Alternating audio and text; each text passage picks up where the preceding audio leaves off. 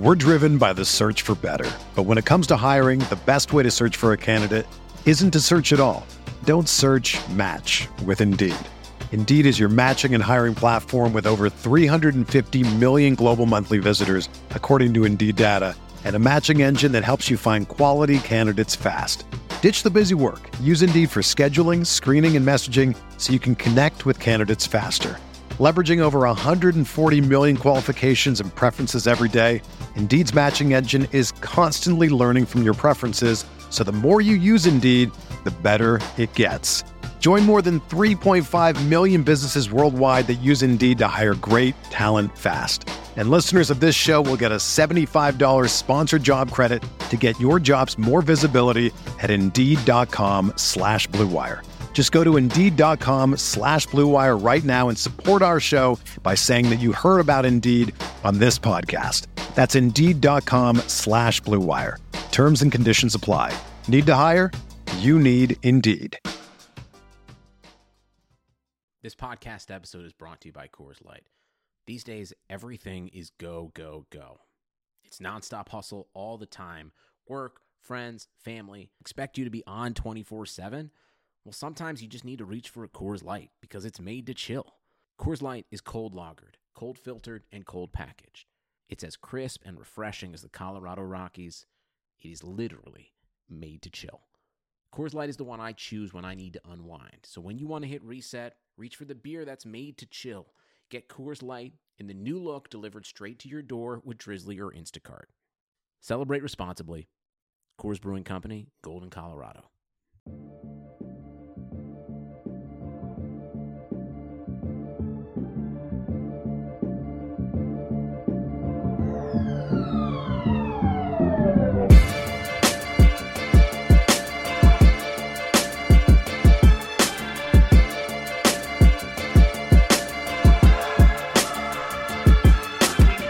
Welcome to the RotoWire NBA podcast, where we are still against all odds, sponsored by DraftEasy.com. Nick Whalen here with Alex Barutha. It is Tuesday, January 23rd. That means only one thing. It is Larry Hughes' 39th birthday. Oh. Larry Hughes, who was involved in, I learned today, a number of big time trades throughout his career. Trades that, when you read about them on the internet um, on Basketball Reference specifically require like four to six lines of text because so many players are involved. Uh, he was involved in, oh I think, God. what's just kind of known now as the trade in 2008 that brought Ben Wallace to Cleveland. Mm. Uh, a couple years later, he was involved in the trade part two uh, deal that brought Tracy McGrady to the Knicks. Um, so basically, it's like if you were if it was like the late 2000s, you wanted to get someone who was seven years past their prime. You had Larry Hughes on your team. That was the key to doing so. Um, and he was also involved in the trade that uh, brought Tim Thomas to the New York Knicks. So just quite a bit going on uh, in the career of Larry Hughes. 39 seemed young to me. He he was playing in the NBA in 2012. I did not realize that at all. Who did he play for the Magic? He had quite a little tour at the end. I see that. Uh, Orlando, yeah. nine games. Um, none of the people in those two aforementioned, only one person involved in the aforementioned trades are still in the league. If I'm reading this correctly, I think it's Danny Green, who was the right. 2009 second round draft pick. Mm-hmm. I think everyone else. Sergio yeah, very, Rodriguez. it seems like forever ago that he was coming off the bench for well, I guess would have been the last LeBron Cleveland Part One team. Yes, that does seem like Drew Gooden ago. technically was involved in one of those deals. I don't know if he's actually retired. I think I think everyone assumes he is. He I seems like so. also someone that if the Warriors came calling and needed a 10 day, he would be there in a second. Shannon Brown was also involved in one of these deals. He, was he? Well, he, as we know, is playing for the Wisconsin Herd. Yeah unbelievably sad. he, should, probably be doing better than that. Sterling Brown's yeah. brother. Yeah. Which, if you would have asked which me like five years ago, who would be better, Shannon Brown or Ster- Shannon Brown's brother Sterling? Huge be, age difference there, which I guess isn't that crazy. But they also look nothing alike whatsoever no. at all. Um, honestly, I kind of forgot that they were even related until you mentioned that. Yeah. But um, any other notes on Larry Hughes? I guess my lasting memory of Larry Hughes is he was supposed to be like you know the Robin to LeBron's Batman.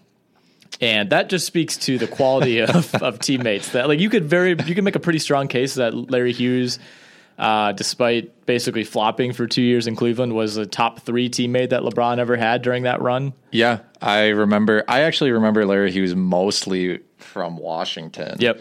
Um, but yeah, and then slightly clinging on with Cleveland during the was that also the Mo Williams era?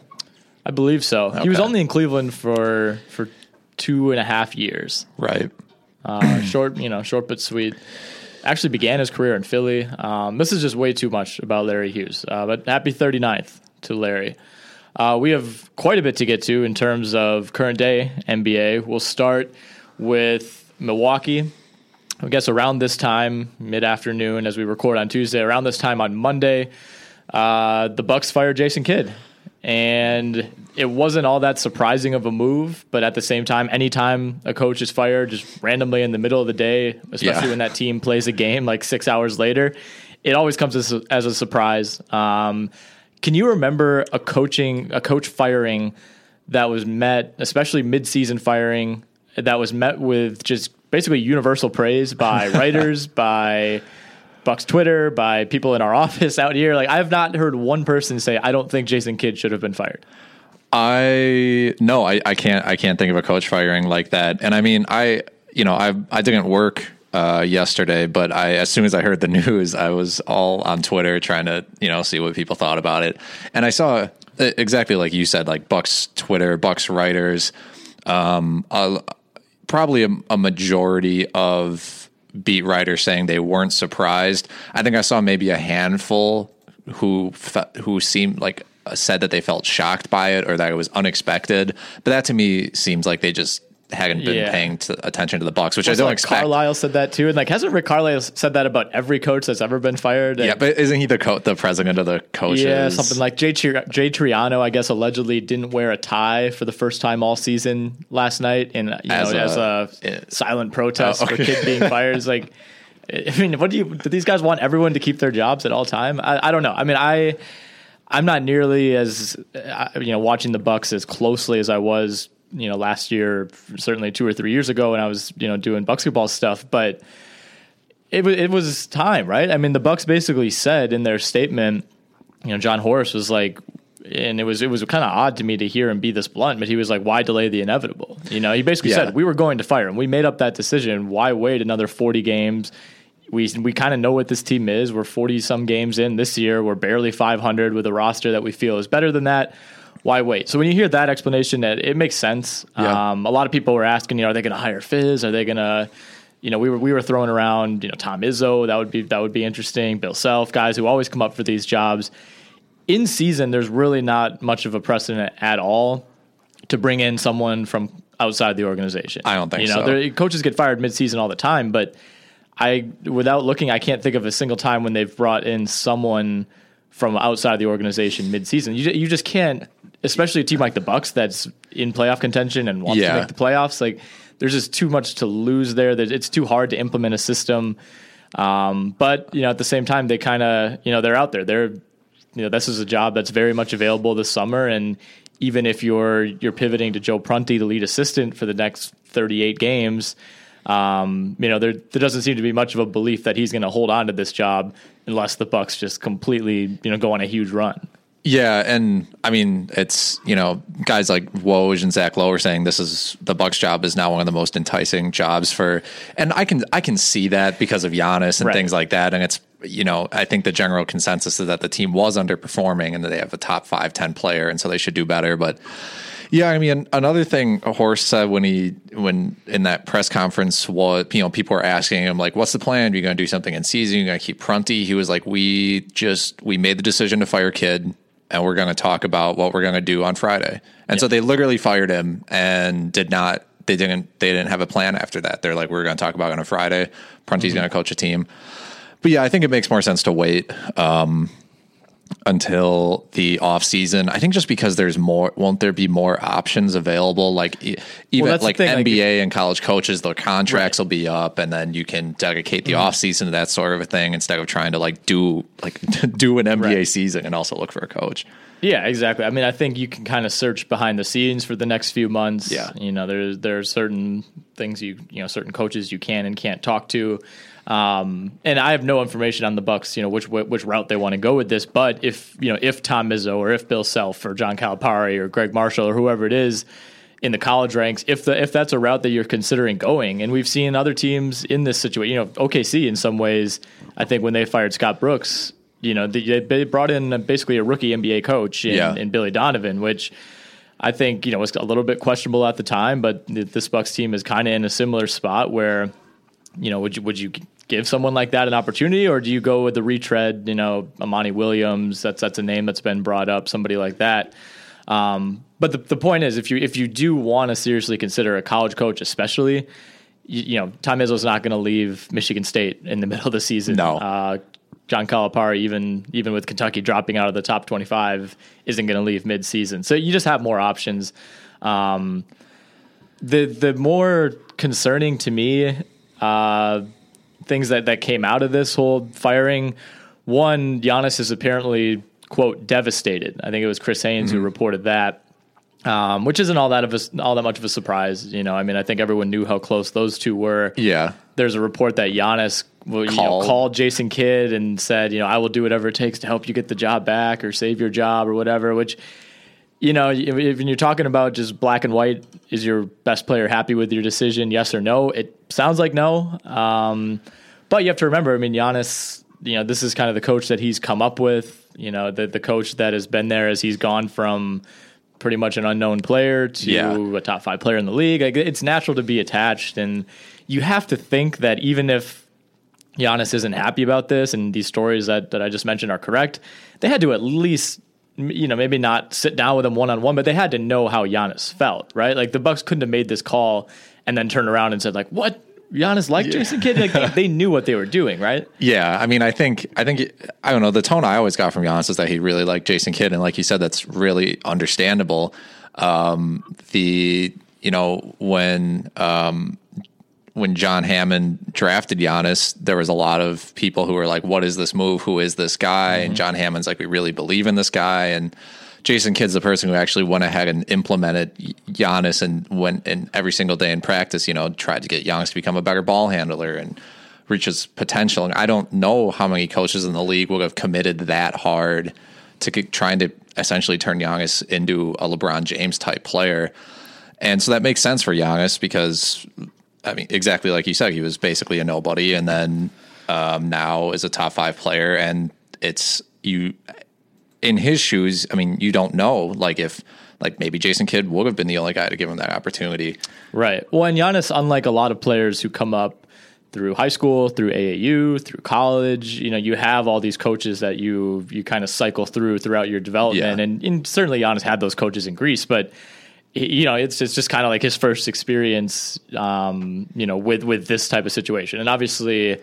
Um, you know he's been through a coach firing before, but that was a little different. You know, it's, Yeah. it's with with him as the guy on a franchise, uh, and having the coach being fired, you know, when he's at this point in his career, he hasn't really gone through yet. So I think that's natural. I mean, even more concerning to me was the report that apparently Kidd and Jabari Parker Weren't weren't on weren't on speaking terms, weren't talking. Like what? Like I don't know.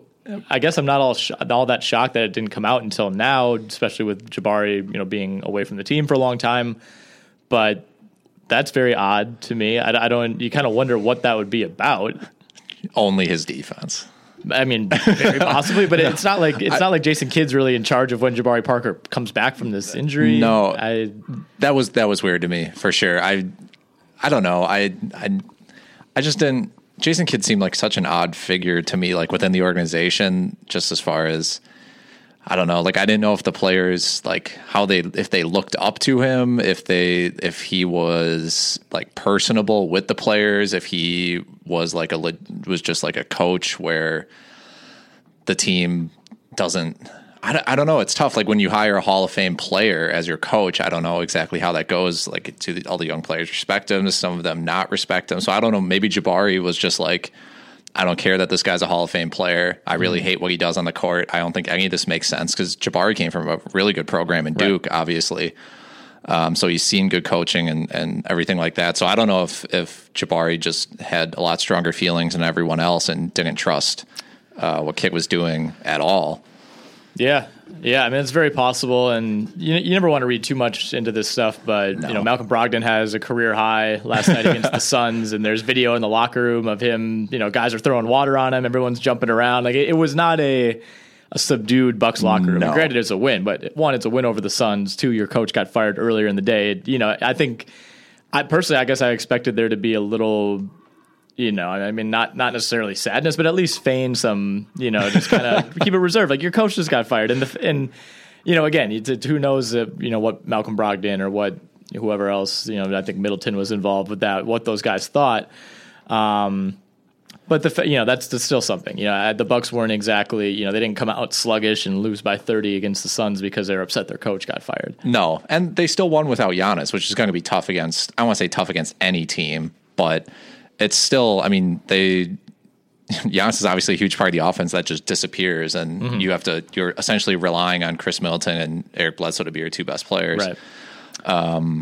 But yeah, no, I got no no vibe of sadness. They kept interviewing Jason Terry and being like, "How's the team doing?" And he's like, "We're great right now. Like, Right. we got to move on as a team. Like, we got to band together." So I, yeah, it didn't seem like anyone was, ta- Right. uh, other than Giannis, was like taken aback and That's what's that's what's also kind of odd to me too. Is like I, I kind of got that vibe too that it was like everyone else except Giannis Yeah. was maybe ready to move on, um, and that kind of makes you wonder. You know, at what point do you va- like? Obviously, va- Giannis's opinion inherently means a little more than anyone else's, but you know, at some point, I think if if eleven or twelve other guys feel one way and Giannis Yeah. is one of only a couple who feel the other way, it, it's tough to find that balance. and it helps that he's on a long term deal now, and that they have Exactly. they they signed him to a big contract, and It's then a lot easier to make that call now than it was last year. Yeah, exactly. So.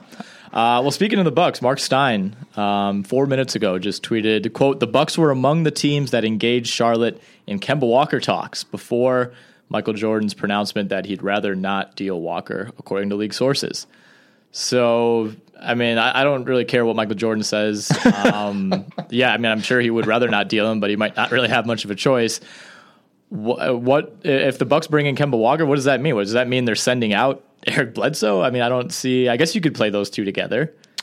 You don't get Kemba though unless you're giving up something of tangible value. See, this is one of those things where it's like I don't see how I don't see how you I I wouldn't be a fan of playing Kemba and Bledsoe on the same team. Like I don't I don't think that is a great like I, there's something to be said about like the like the Lillard McCollum backcourt and stuff like that. But like I don't like a Bledsoe Kemba backcourt. I don't know how I feel about that theoretically. If you're not sending Bledsoe, then you're probably sending Brogdon.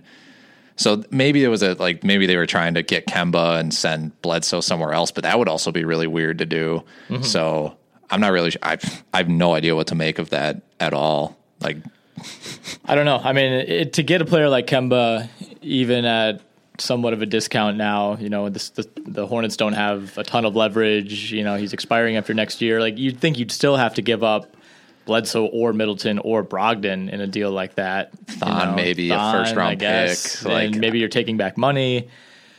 I mean, at some point, you just maybe start stockpiling talent. That that's a thought that other teams have certainly had, as we've as everyone kind of tries to chase the Warriors in that regard. Yeah.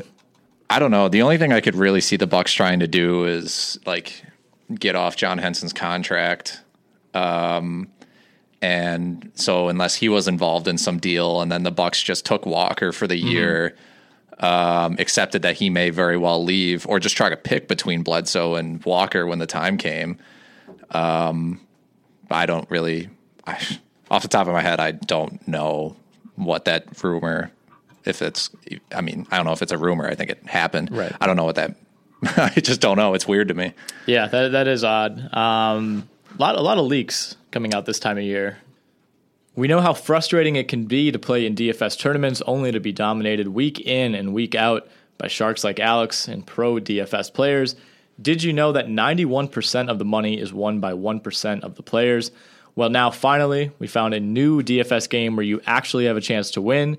With drafteasy.com's rapid fire game, all you do is pick which player in five two player matchups you think will score the most fantasy points. Get four out of your five picks right, and you triple your money. It's that draft easy.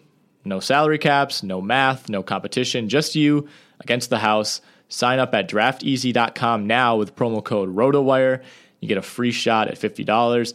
And for RotoWire users, you get at least one pick, just one out of five right, and you score $20 for free. And for the month of January, Draft Easy has a crazy, crazy deposit match bonus with no drip up to $100. Go now, drafteasy.com. Fantasy sports made easy. Um, speaking of leaks, this was another story that you kind of wonder how something that's this, at least on the surface, this damaging gets out. Cavaliers apparently had a team meeting on Monday, and there are a ton of details that came out of this, but really the one that ended up making the headlines is a lot of players were apparently questioning whether or not Kevin Love was actually sick on Saturday against the Thunder. He started that game and basically left after like two minutes. He's, you could, he, he was clearly sick. I thought. I mean, he looked out of it on the bench. He said he was having dizziness. Like he just didn't look like himself. Played three minutes, didn't play the rest of the game. Obviously, they got blown out in that game. He didn't practice Sunday.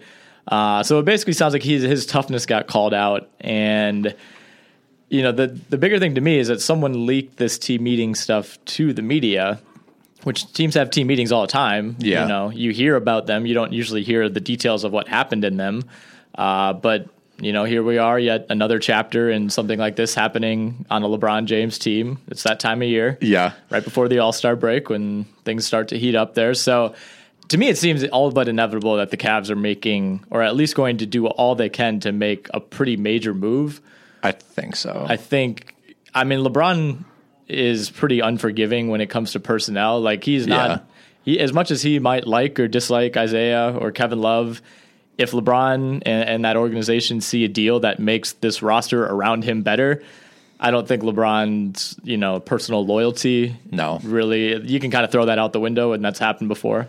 Yeah, especially if he wants to stay in Cleveland and his legacy in Cleveland matters a lot to him, then I think the long term um, is important to him there. Um, even before that, I, I've, I just on Twitter, someone asked Jabari Parker about the reports that he and Jason Kidd weren't on speaking terms, and uh, Jabari said, "quote Those reports used me as a scapegoat. We talk every day." Interesting. So that is interesting. Um, but yeah, I mean, so I don't that the, the Kevin Love thing is weird to me because I it's so weird. Like if you're like I'm sick and people are like, no, you're not. Like that's Yeah. like how do you unless you have like legitimate reason to think that Kevin Love was faking it just not to get beat up by Steven Adams for 40 minutes. I like I, well, I think what it is is uh, it's a sign of like other things, right? Yeah, like exactly, If you, if you were best friends with Kevin Love, that you know this is probably something that you know this specific instance maybe isn't the issue, but it's a culmination yeah, of other not, things. not not necessarily him, you know, missing practices or sitting out or anything like that, but probably a combination of other little things that come out when you have a twenty person team meeting. Yeah, that that seems like something you just kind of throw on top of the pile at the end. Like you don't play defense, Right. like this and that. Oh, I bet you weren't even sick the other day. yeah. Like I don't think it was 15 guys like sitting him down and being like, "Prove to us you were sick." Like I, I think that's probably exactly how it went. Um, but yeah, I mean things are horrible for Cleveland. Like they were up almost 30 on the Magic the other night, barely won that game. You know, obviously got killed on Saturday. Who knows what's going to happen tonight against the Spurs? It's uh, this is it's pretty bad. like the, the Cavs always find ways to get out of this stuff, but this year to me seems like one step, maybe even two steps above like how bad things have gotten in other years. Yeah, and I mean, I, I I would not be surprised at this point if they made a major trade, just because it's like I like I even I kept saying at the beginning of the year like this team has way too much talent to be bad. Like I don't care how bad they do at the beginning of the year or through the year, but now it's I don't even know if I can like hold that opinion anymore. I don't know that they have that much talent. They have a lot of names. they have a lot of names. They, They have a lot of names who aren't playing like you know people expected them to. and even when the fits aren't perfect, you would think that it could work out to some extent, but you you just have a lot of guys who don't a lot of guys who don't play defense, a lot of guys who are playing other guys' positions. Um, so I- you know, it wouldn't surprise me, and it'd probably be. I mean, at this point, like the team, if their goal, and it's always LeBron's goal to win a championship, is to really beat the Warriors, I you can't beat the Warriors if you don't play any defense and you have no real mismatches. Where's the mismatch Right. when you're the Cavs? Yeah, there's not. Exactly. Well, the problem is, I mean, the thing about Golden State, and you know, I think we've said this before, is like not only are all four of their top four players, you know, incredible offensive players. You know, I guess Draymond's maybe an average offensive player, Yeah. but his passing at, at you know at that position is unmatched, really. But they're also like incredible defenders. I mean, Draymond is the best defender in the league. Klay Thompson's a top five defender in his position. Kevin Durant might be the defensive player of the year this year. Yeah. Curry has worked his way into becoming a, a, a pretty solid defender, all things considered. Good enough, yeah. Like uh, you know, they, everybody goes both ways for them. With the Cavs, like all of their, with the exception of LeBron when he's trying, every, all, almost every single player on the roster you can put into one category or the other. You know, Isaiah Thomas, great offensive player, worst defensive player in the league. Yeah. Jae Crowder, pretty good defender, horrible offensive player. Dwyane Yeah. Wade. You know, kind of average at both at this point, I guess. You know, Kevin Love, good offense, bad defense. Tristan Thompson, good defense, bad offense. Mon Shumpert, good defense, bad. Like, there's just too many guys that only give you something on one side of the ball, and to me, that that just creates more of a risk, especially for the guys who are offense only. Where like that's what's happened with it. It's like you're counting on this guy to be so good at offense that it makes it okay that he's bad at defense. Yeah. Well, what happens when he's having an off game on offense? That's happened the last like four games. See, that's and look what happens. Like it's in. yeah. Well, I mean, you want to you want to add another guy to that list. I don't know which category he falls in at this point. Um, yeah, I don't know. I I at this point we're just waiting. Like we've just been waiting for it all year, Right. and and so. Like I, I just want to know at this point, like, because you feel like they have to be calling every team in the league Yeah. and trying to pry like wing defender, two way wing players away. Yeah, I mean, the and- George Hill Woj just tweeted 15 minutes ago that you know they're in talks with Sacramento still. Sounds like maybe Shump and Frye would be involved with that. I think that's that's not the worst deal. I think people are really down on George Hill and rightfully so. Just I th- but to me that just seems like he got himself into a bad situation. You know, like I how, like how hard is he trying? Exactly. Like I, I'm not. I also don't think he's going to come in and like you know it's going to just flip the switch for the Cavs. But like I, I wouldn't hate that deal. Like you're not getting anything out of Shumpert, who's been hurt. Frye's not even in the rotation. Like if that's what it takes to get him, I think you kind of do it and just hope that it's a patch for now, at least until the trade deadline. Yeah, and you, you kind of have to wonder, like, even I don't know if, I mean, yeah, I mean, if you start George Hill over J.R. Smith, I think that's But J.R. I mean, that's I've been I've been trying to not slander him too much, but it's getting to the point with him too that like he's I mean thirty four percent from three. thirty-seven percent from the field. Thirty-seven percent from the field. I mean, this is he, he's in a That- two-year slump. Like, it's not like his numbers were all that much better last year. Yeah. That said, I mean, he takes he takes seven field goal attempts a game. Five of them are threes. So, like Right. the percentage, the, his field goal percentage No, is his that's three fine, point right. percentage. But even still, that's I mean, thirty-four percent. There's you could just grab some guy off the not off the Right. street, but like there's plenty of dudes For who the shoot number of thirty-four minutes that he's playing and the degree of difficulty on these shots, like I mean, he's that that was a big part of their offense. Like he was kind of their light version of Klay Thompson. Yeah, you like, know, where if you're open, you make the shot. Right, exactly. Like you, like not having one other guy on the floor who can just knock it down from wherever. You know that that cripples an offense. That's tough too, because J.R. throughout his career always seemed like that guy who he had to shoot a lot of shots to get in rhythm, and Yeah. then once he was in rhythm, he was unstoppable. But if he's only taking seven shots a game, Yeah, as soon it- as he misses three in a row, it's just over. Exactly. Support for this podcast comes from U.S. Bank. When you're looking for a credit card, get one that wins awards.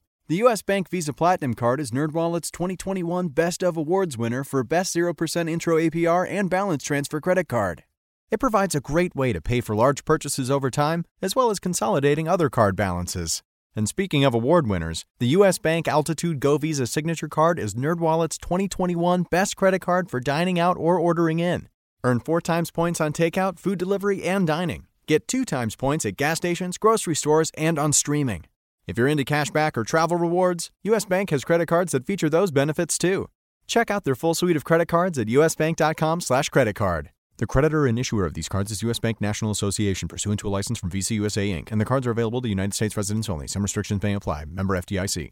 So Yeah. All right. Well, Damian Lillard met with Paul Allen, owner of the Portland Trailblazers, yesterday, and I mean, Paul Allen actually thought was was kind of funny about this. He he told the media like I thought for sure he was coming in to, to ask for a trade. it sounds like it was more of the opposite. You know, Yeah. more of Lillard trying to trade get everyone else. Yeah, well, in some ways, like what's the plan here? You know, and uh, he, Damian Lillard even today kind of quote tweeted someone who was asking, you know, is Damian Lillard going to be in Portland at the end of the season? He said yes. Um, it doesn't sound like he wants out. And if you listen to, I think he was on on the Hoop Collective podcast with with Chris Haynes and Marc Spears last week. He talked about wanting to be the greatest Blazer ever, wanting you know kind of idolizing guys like Reggie Miller and Larry Bird and Magic, you know who who had played for one team and are kind of the face of that team. Dirk yeah. was another guy he'd mentioned. So I don't I don't think by any means he wants out, but I think it's fair at this point, you know, to kind of ask what the direction is if you're Lillard because I, I, don't think Portland's in any hurry to part ways with him either. Um, and you know, you're kind of going on what year three or four of having a pretty good team, but getting to this point in the year and just kind of knowing that you're not you're not on the level that you need to be if you really really want to compete. Yeah. And I don't know the the Nurkic trade hasn't exactly worked right. out as no, well as I think they hoped. Um, I just looked up right now. I just looked up their the team's net ratings, and he is out of everyone who gets 15 minutes a game, he is ninth out of 12. Nurkic is in net rating at negative 0.5. Um, and he, you know, he notably doesn't try. He gets pulled out of games because he's not trying that hard on defense a lot, which is a problem because he's one of their best. I mean, he's their third best offensive player. I guess mm-hmm. Shabazz Napier could arguably be in that conversation at this point. Thanks. But uh, yeah, but uh, so that, I think that's a fair question of Damian Lillard to ask because so they got rid of LaMarcus Aldridge and then you know quote wing another direction, but the formula of their team has been the exact same. It's two combo guards and a big man who can score, and so then you have to wonder like is is that formula just wrong for them? Do they have the wrong big men? Do they have is one of the guards wrong? Like is it the fact that they've been overpaying people so much that they can't afford a legit bench, which I think is which I, I think is like 75% of the issue if we're assigning just arbitrary numbers to things. Mm-hmm. But if I was Lillard, I, I would be upset too. Like, obviously, him and McCollum are really good. And um, yeah. Very good, in fact. Very good. Yeah, All star caliber good. players. They are. And that, I mean, this once again just shows you the, the caliber of the talent in the West. Speaking of which, All Star reserves announced tonight, uh, 6 o'clock our time, 7 o'clock East Coast on TNT. I think they're doing a, a big special pregame show leading up to Cavs Spurs. And then there's there is a late game as well. I do not know off the top of my head what that game is. That is it Lakers Lakers Celtics. Celtics? Yes, I think that's right. In LA. Uh, so that's a late game. We do know, uh, depending on if you believe uh, the, the the venerable Candace Buckner of the Washington Post reported that Brad Beal has been named a reserve for the Eastern Conference. Um, of course, the teams are going to end up being scrambled through this draft. But uh, the seven reserves for each side uh, are you know still come seven from the west, seven from the east. So we know one from the east. I asked you to put together your seven. I have mine. Uh, I know Beal was on your list. He, he was. was on my list as well. So we're one for one. Really hot start. Good work. Um, I guess did you order these in any way, or did you have like locks, guys you were on the fence about? I like I literally I went through like basketball reference, went yep, through like yep. PER win shares, made a list of everyone who I thought was worthy. Yep. And I just then, sorted by points per game. Okay, well that's that's what really the All Star Game is all yep. about, anyway, is points. Um, and then I, you know, I after that, I just I you know I have guys in bold here who I thought made it, and I just kind of went back and forth on some okay. guys. So not a not an insane process. Okay, well let's let's start with backcourt. Um, we both have Beal. I have as my other two backcourt guys Oladipo and Kyle Lowry. Uh, I have Oladipo and I have Kyle Lowry. Okay, and I, I don't think that's quite a consensus, but I mean Oladipo is like a lock, right? Like the fact, yeah, I mean, he almost you, he you could argue that he should be starting over DeRozan. You know, it's a horse of peace to me. Either way, those two were getting in. Uh, Beal to me didn't quite feel like a lock. I mean, numbers wise, I think he he should be here, and this is certainly well deserved. But it wouldn't have been like the craziest thing in the world if he was left off. He's never been an All Star. Yeah, and it's not like the Wizards are killing everybody this year. And we should say quickly starters in the East Kyrie, DeRozan, LeBron, Giannis, and Embiid. So mm-hmm. they will not be named here. All right, so we have Oladipo, Beal, Lowry. Um, do you want to go with your front court then? And then we'll kind of get down. I have like four guys that I have in contention for the last spot. Yeah, so these are my four front court. I have Drummond, Love, Kristaps, and Al Horford. Drummond, Love, Porzingis, and Horford. So that's your seven right there. Okay. Yeah. I have Drummond, Horford, and Porzingis. Um, I think Horford of those three is the biggest lock for sure. I mean, just with as well as the Celtics have played, he's been great. Drummond, I think, gets in. Um, I mean, the Pistons are only getting one. Some people have said Tobias Harris should be in consideration. Like, if they're getting one, it's Drummond. Yeah.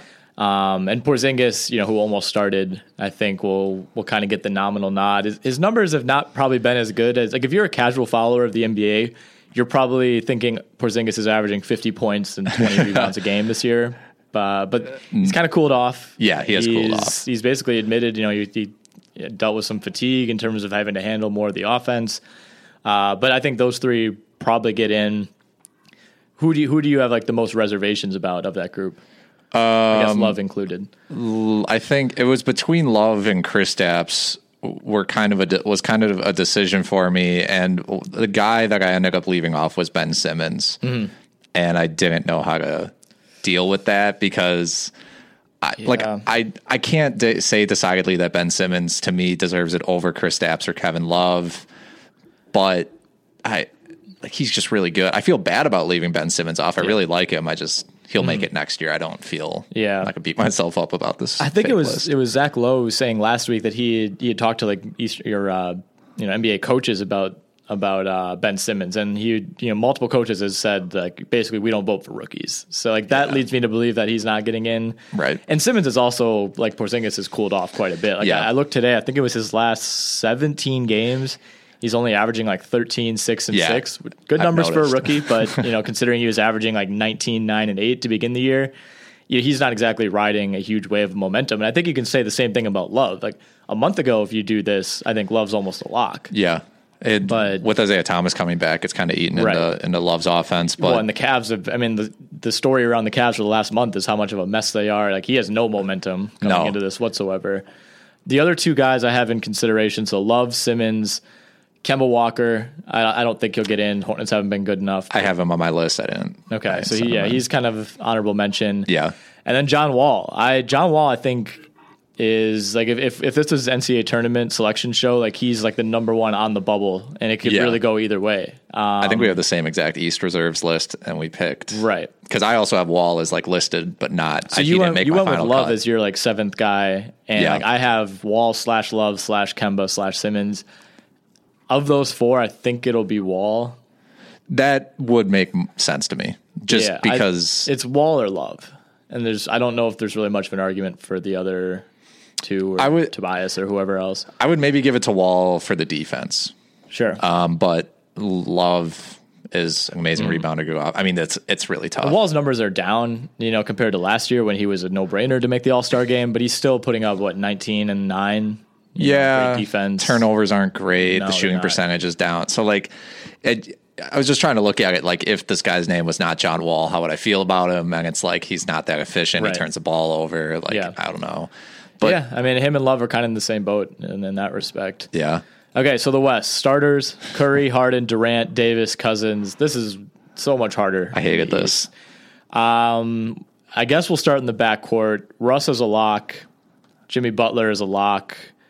Um, I don't think there's another backcourt lock. No, I went.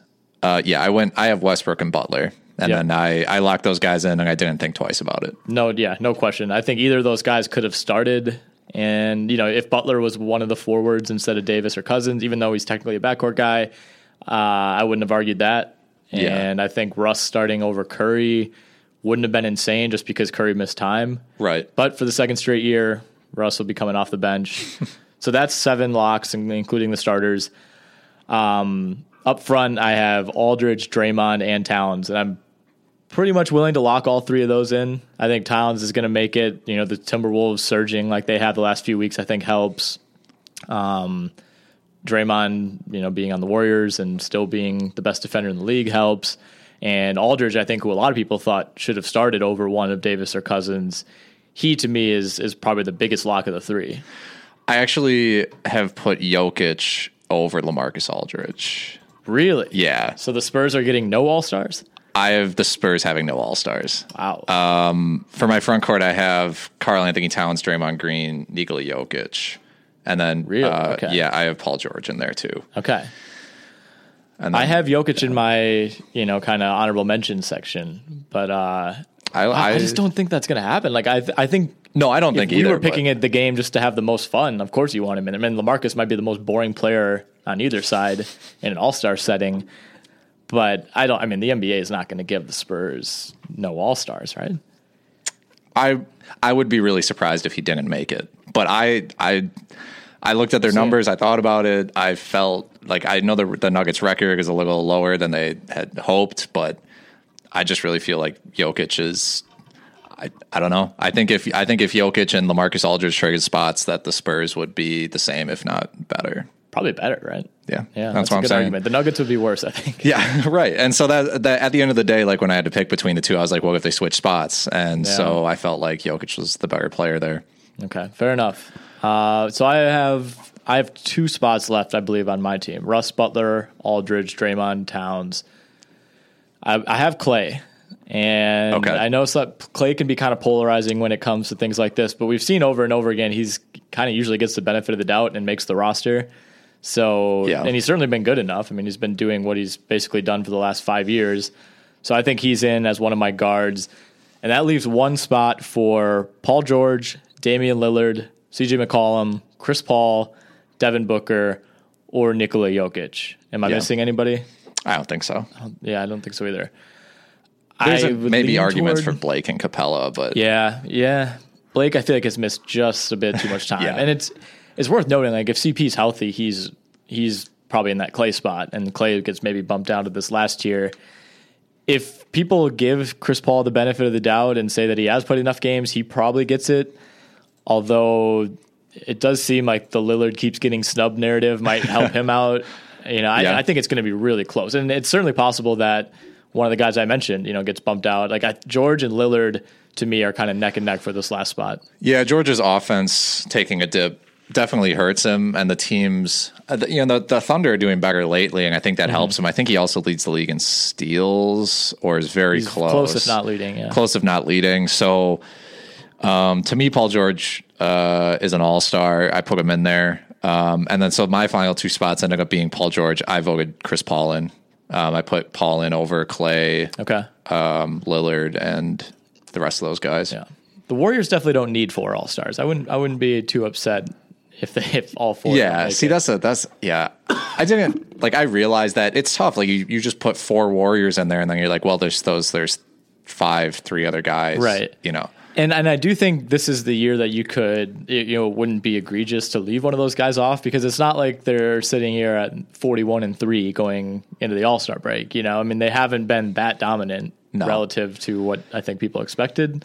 And part of that is they're going at like 80% on a lot of nights. But in order to get four All-Stars, I think you would you- you'd want to be a little more convincing than they've been. yeah, Um, Yeah, it's going to be interesting. I mean, good players, as is always the case in the West, really good players are going to get snubbed. I think the fact that it's coaches picking these probably helps Paul George. You know, like if it's Yeah. if it's fans, th- those most fans probably aren't inclined to look at defensive metrics and things like that. Where you know Lillard's offensive numbers are unquestionably better. I don't know. I, I really don't know where that one's going to go. It's going to be interesting tonight. I, I don't know either. I also one there's only I think one name. I I, I kind of mentioned Capela and Blake. I also when making the pre- preliminary list, I put Tyreke Evans in there. I don't think he has a chance at getting in, but he's having a great like he's having a Mm. great season. The team is like really bad, but Well, one guy we haven't mentioned who's probably in kind Lou of that Williams, same right? yeah. yeah, yeah, Lou Williams and Tyreke Evans to me are are kind of in the same boat, but Lou Williams gets the. If it came down to one of those two and Lou- got it, yeah, like no, no chance. I don't. I would love to find a spot for Lou Williams. Everyone would love to find a spot for Lou Williams. It just, it's just too deep, you know. Like, I just don't think it would be right to put Lou Williams in over Damian Lillard. If that's No, what it comes either. down to, like that would be a huge slap in the face to Damian Lillard. because Damian Lillard's a better defender, but the, it is a little weird when They're you similar players in a lot of ways. Yeah, it it it. The thing is, it it actually I think it hurts Lillard's All Star stock when Lou Williams is playing as good as he is offensively with like no talent around him. Like I think like people look at Damian Lillard and the team that they have, and they look at his offensive stats, and then they look at Lou Williams, who has just been this like outcast six man for mm-hmm. like his entire career, and they're like, so this guy's playing as well as Damian Lillard. What is this? Should he be? Should Lou Williams be praised or like punished, I guess, for lack of a better term, for I mean, part of the reason that he's averaging 30 points a game over the last month is because they just said like, all right, we're going to play you 40 minutes, just shoot as much as you want because we have no one else. The other guys on the court with you are Tyrone Wallace, who's straight out of NBA 2K8. Yeah. Um, you know, Sindarius Thornwell, do you want like part of it was out of necessity. And granted, the Clippers have won a lot of those games, and I think if they had lost them, you know, then then it becomes kind of the Tyreke Evans argument, I guess. Um, I mean, it's. I just don't see it. I, I would love for him to get in. I, I, just don't think there's enough spots. Yeah, same here. The thing is, he's just doing it so efficiently too. That's the part that gets me. Right. It's like it's not like he's shooting thirty nine percent. He's he's over the past twenty nine games, yep. he's forty five percent from the field, forty two from 3 mm-hmm. and he's scoring twenty eight a game with six assists. Like, right. When he had that that signature moment, putting fifty in a win over the Warriors, yeah. like that, the Warriors kind of gave up early in that game, but still, you know, that was kind of the that was the national coming out party for hey maybe we need to actually think about Lou Williams as an All Star. Whereas I don't know that Lillard's really had that. You know, Paul George and that team especially have been so up and down. I, I don't know. It's it's interesting. I, I mean, this will tell us kind of a lot, I guess, about how coaches, if they do take this seriously enough, you know, feel about about Lou versus you know a much better defender in PG. Okay, let's finish up with All Star Saturday stuff. So Earlier today, it was reported that Dennis Smith is going to be in the dunk contest. He has later refuted that report in some manner. He said um, that he was not officially invited. He said, yeah, it sounds like the, the invitation will probably still come. Like it was, you know, it's not like this just leaked out from, you know, a Mavs SB Nation site or something. This yeah. is via, via Shams, I believe. Yeah, it was. Um, and it's, you know, this is the type of information that leaks this time of year. So it, it seems very much likely that Dennis Smith will end up in the dunk contest. Shams also reported that he's going to be joined there by Larry Nance, Aaron Gordon, and Victor Oladipo. Not bad. Not bad. Could be better. Oladipo was in it once before. He was. He was not. He was actually he was better than I thought solid. he would be. Now that I yeah. think about it, that was the Giannis one, right? I think that was the Giannis, Giannis one. was really bad. Quite one bad. of the worst dunk contest performances ever. Not as bad as Shannon Brown, yeah. but that was so. That was the one where where LaVine like really stole the show. Yeah, that was the first one. Yeah, and that was everyone. And Oladipo kind of gave him like a little bit of a run in the early rounds. He did, and then just ran out of dunks basically. Aaron Gordon. I mean, he's a winner of this in the past. No, no, he wasn't. He didn't win. Well, okay. The, I don't even count the one last year because I think he came into it with a foot injury. Yeah, well, he, he didn't win that one either. He didn't win that one, but he was not dunking right. like he had the year before because he was injured. Right. Well, I was thinking that he had won it two years ago, but he didn't. I mean, mean he won the popular vote. I think dominant. I'd, yeah, the electoral went to LaVine. I mean, that, that was that was like a top three dunk contest ever. Yeah, that was. Sure. So that yeah, I mean that'll be interesting. Nance will be interesting, I think. But it's he he to me feels like one of those like the big guy that they always right. in. It needs to be some sort of yeah representation, affirmative action to get big men into the dunk contest. Yeah, and we were saying off air before we recorded, like you want to be ideally somewhere between like six four and six eight, probably to to to make your dunks have like maximum coolness. Because if you're if you're a short guy, if you're Nate Robinson, like we've seen that it works, you can win it. But you kind of have to get gimmicky with your dunks because you, you just physically can't do some of the dunks that guys who are seven inches taller than you can do.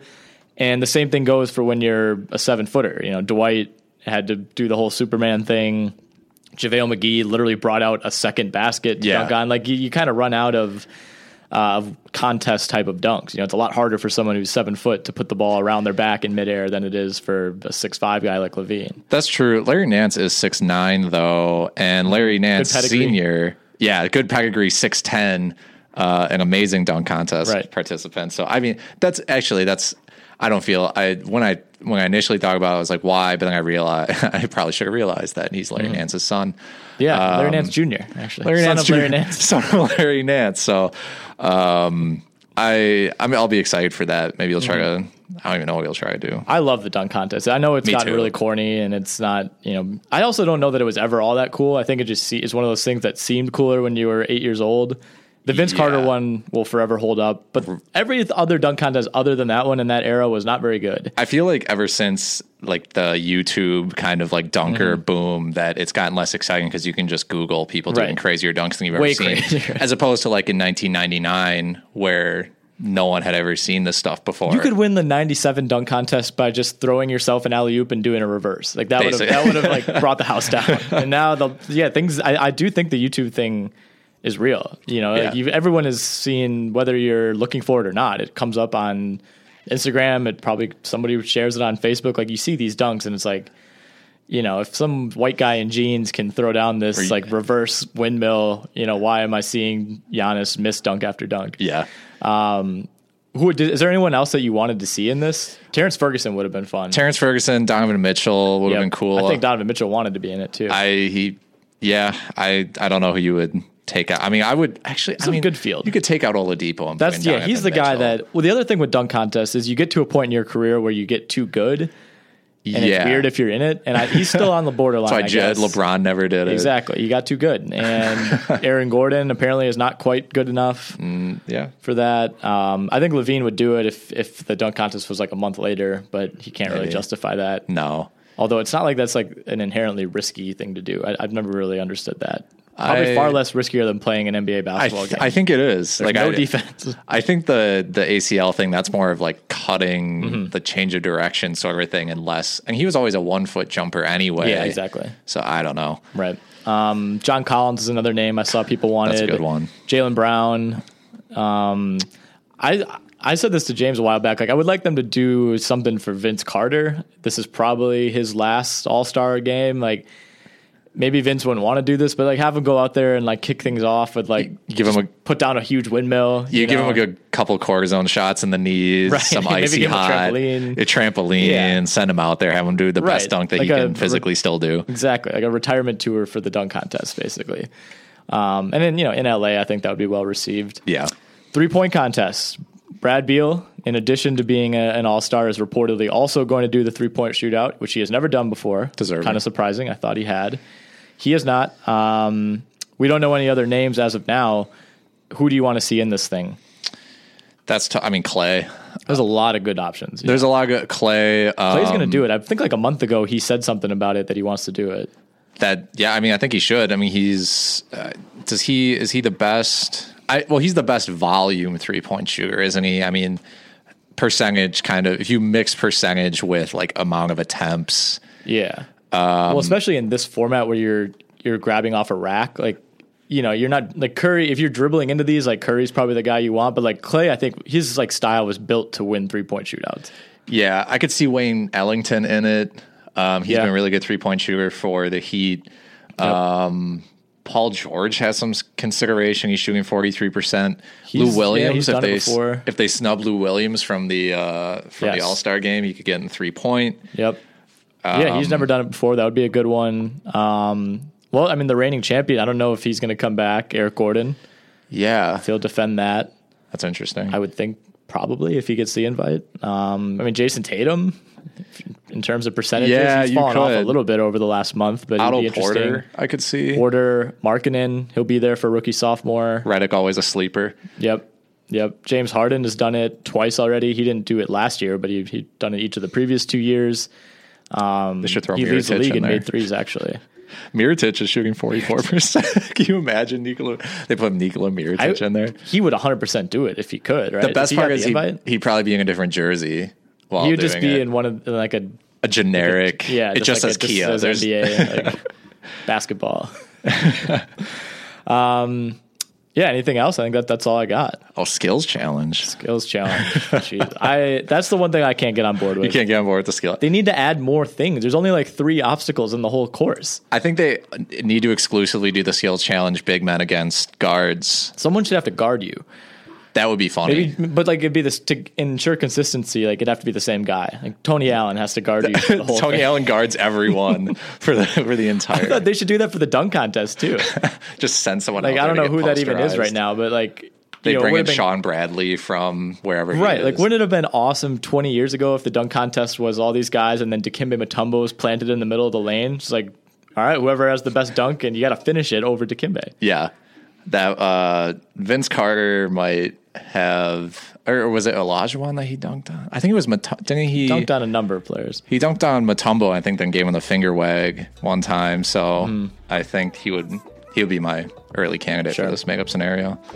All right. Well, that'll do it for the Tuesday episode of the RotoWire NBA podcast. Again, we are sponsored by drafteasy.com. Ben will be talking DFS stuff, I believe, tomorrow, and I'll be back on Thursday as usual with James.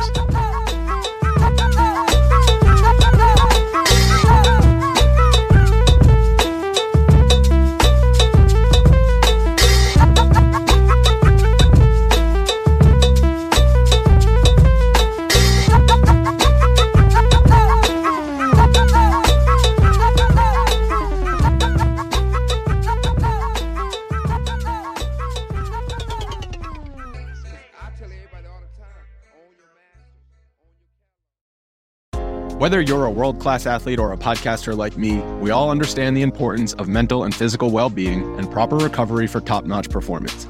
That's why I'm excited that Unified Healing is sponsoring podcasts on the Blue Wire Network. Unified Healing is a new and super innovative global network of wellness centers powered by Energy Enhancement System, or EE System.